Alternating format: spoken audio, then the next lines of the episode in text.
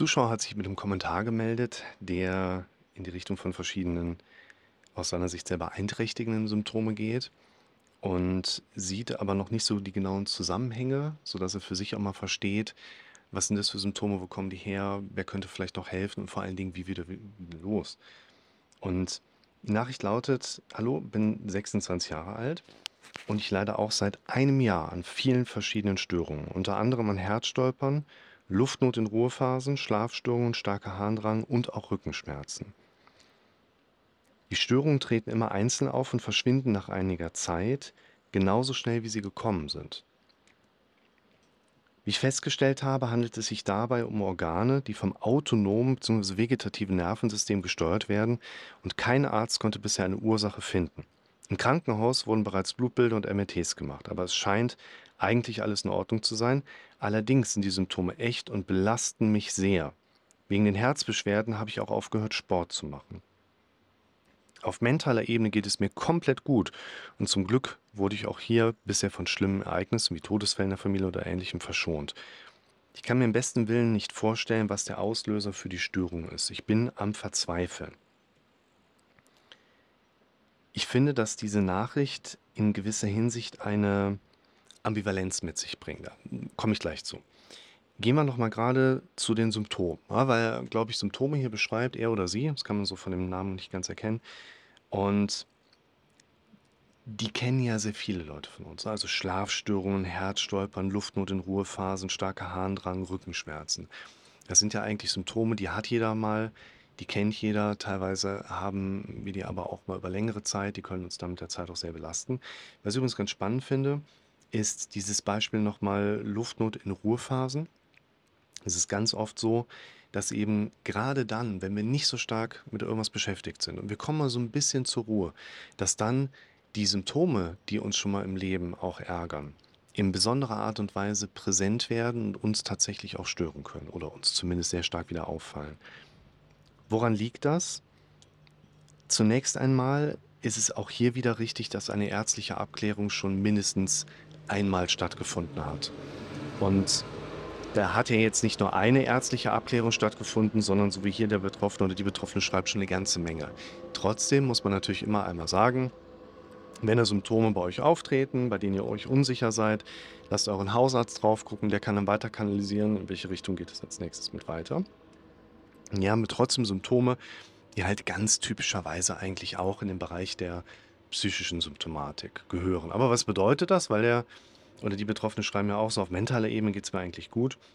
Wir haben eben auch so Präsenzen drin wie Herzstolpern, tritt einfach auf, ist in der Regel unangenehm und ungefährlich. Luftnot in Ruhephasen kann einfach daher kommen, dass jemand mit der Zeit sehr stark darauf trainiert ist, das mit der Zeit gelernt hat, auf seinen Atem zu achten. Und gerade dann, wenn wir so ein bisschen wieder zur Ruhe kommen, wandert unser Fokus ganz schnell dahin. Starker Harndrang haben wir als ganz typisches Phänomen einer zum Beispiel auch Angststörungen im soziophobischen Bereich. Da ist eben ein starker Harndrang in bestimmten Situationen, die mit anderen Menschen zu tun haben. Klassiker haben wir ganz oft bei den Leuten, sehr weit verbreitet. Rückenschmerzen.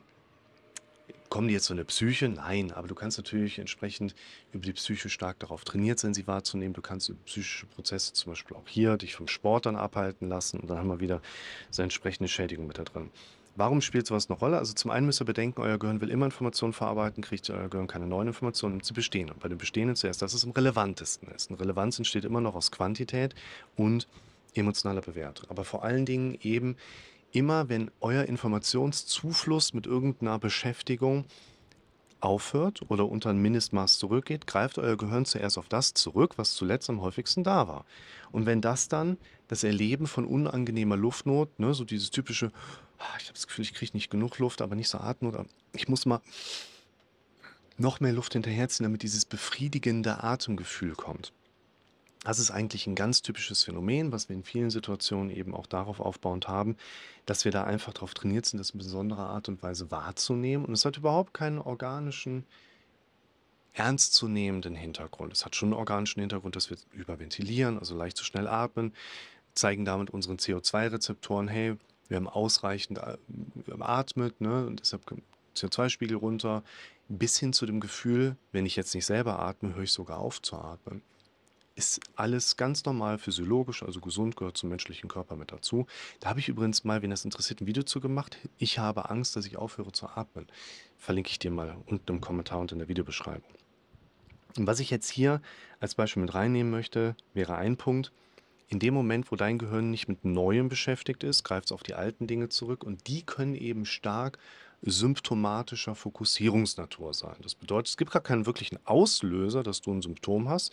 Es reicht aber, dass du mal was gehabt hast, dein Kopf sehr schnell dann wieder darauf fokussieren kann und dein Kopf dann entsprechend auch diese Symptomatik wahrnehmen kann, ohne dass es dafür einen medizinisch oder ärztlich sichtbaren Auslöser gibt. Woher kommt das? Ich habe die Tage mal so einen ganz schönen kleinen wissenschaftlichen Artikel dazu gelesen, der nochmal so eine Zahl mit sich bringt, sodass man so ein bisschen besser greifen kann. Wie sind da die Zusammenhänge? Unser Gehirn kann in der Sekunde vierzig Informationseinheiten verarbeiten. vierzig. Unser Gehirn kann aber grundsätzlich elf Millionen Informationseinheiten empfangen.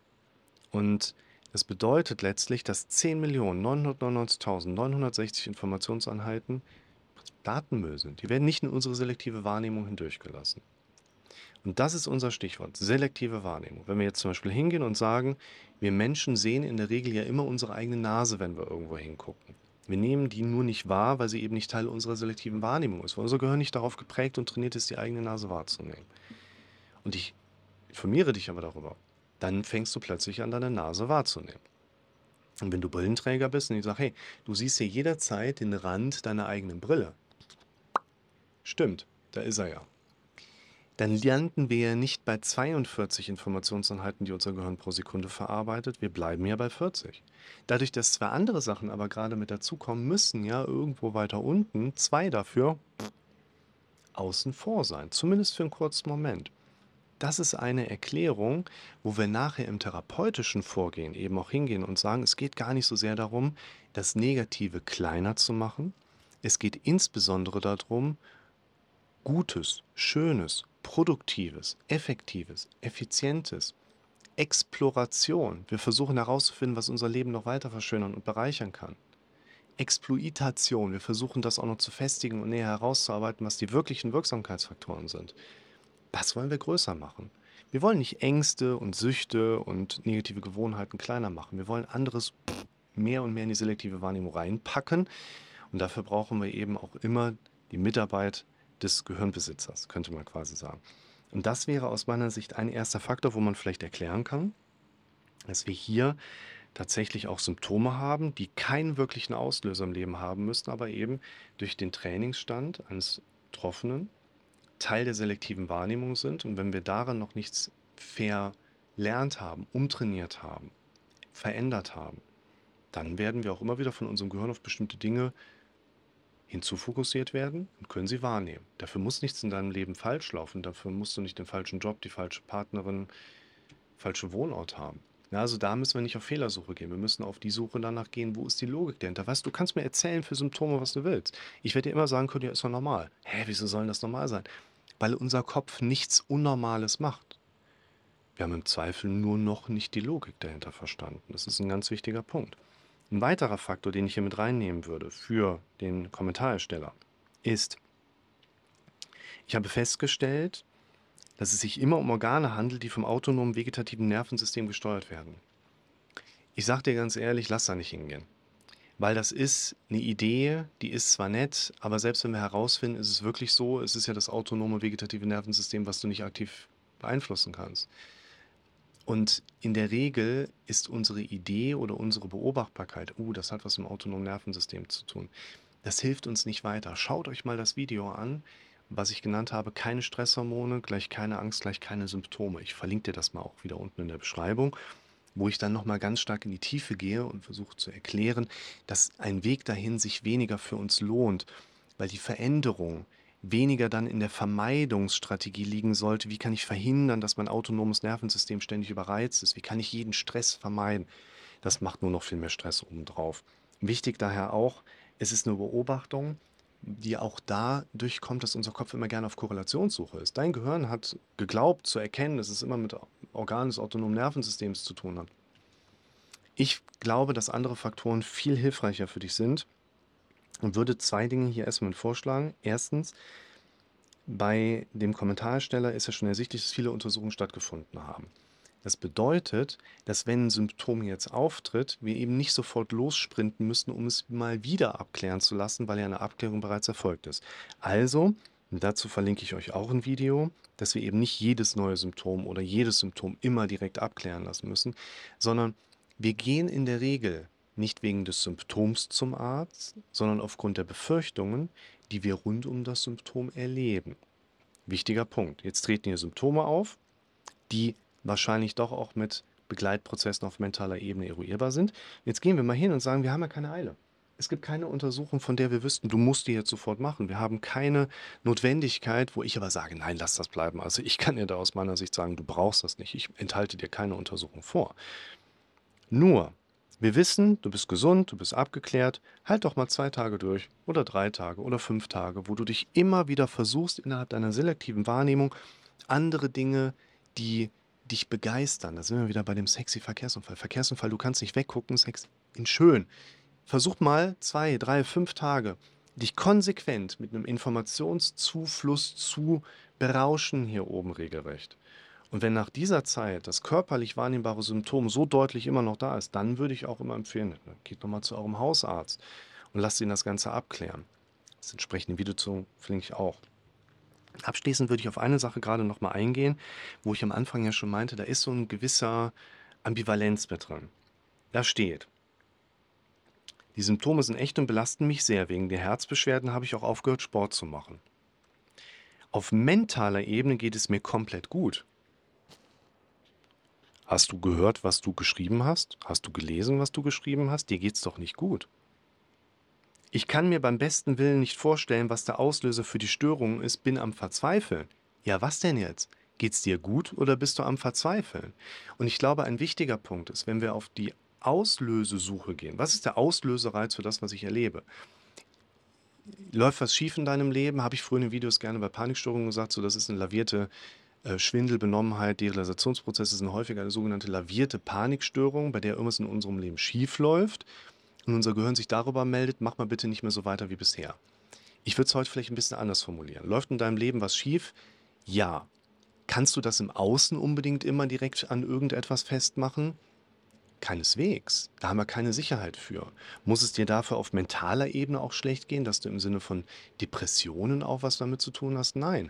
Aber du bekommst damit, du bist am Verzweifeln. Du hast doch Gedanken im Kopf, die in Bezug auf deine Symptome dir ein Gefühl der Verzweiflung geben. Du kriegst doch mit, dass da Gedanken mit dabei sind, die dich vom Sport wegbringen. Du kriegst doch mit, dass du Inhalte auf der mentalen Ebene erlebst, die dich in Verhaltensmuster reinbringen, die du so eigentlich gar nicht in deinem Leben haben möchtest. Also, dir geht es auf mentaler Ebene nicht komplett gut. Wenn wir das vielleicht von der Definition her mal eben auch in die Richtung bringen, versuch doch mal herauszufinden, was eigentlich konkret an Gedanken auf deiner mentalen Ebene da ist. Und da habe ich auch noch eine Videoempfehlung für euch, nämlich ich finde keine auslösenden Gedanken. Und da gebe ich euch nochmal Suchmuster mit in die Hand, wie ihr im Besonderen in Bezug auf eure Situation jetzt subjektiv wirklich für eure Situation anfangen könnt herauszuarbeiten, was sind mögliche Fokussierungen, Inhalte auf dieser vierzig gedanklichen Ebene, also subjektive oder selektive Wahrnehmung, sodass ihr mal so ein bisschen diese Schlinge enger ziehen könnt. Was könnten die Auslöser dafür sein, dass ihr immer noch teilweise im Alltag recht stark auf Symptome fokussiert seid? Und wenn es euch hilft, von anderen ein bisschen Zuspruch zu bekommen, schreibt einen Kommentar. Wenn es euch hilft, von mir eine Rückmeldung zu bekommen, schreibt einen Kommentar. Und lasst mal so ein bisschen anklingeln, dass da eben eine Frage da ist und ich mache vielleicht mal ein Video mit der Zeit dazu. Zumindest kann ich euch vielleicht über einen Kommentar ein bisschen Hilfestellung geben. Insofern danke hier nochmal an den Kommentarerstellerin oder Ersteller. Alles Gute da an der Stelle und ich freue mich bei Zeiten von dir auch mal einen Kommentar zu lesen.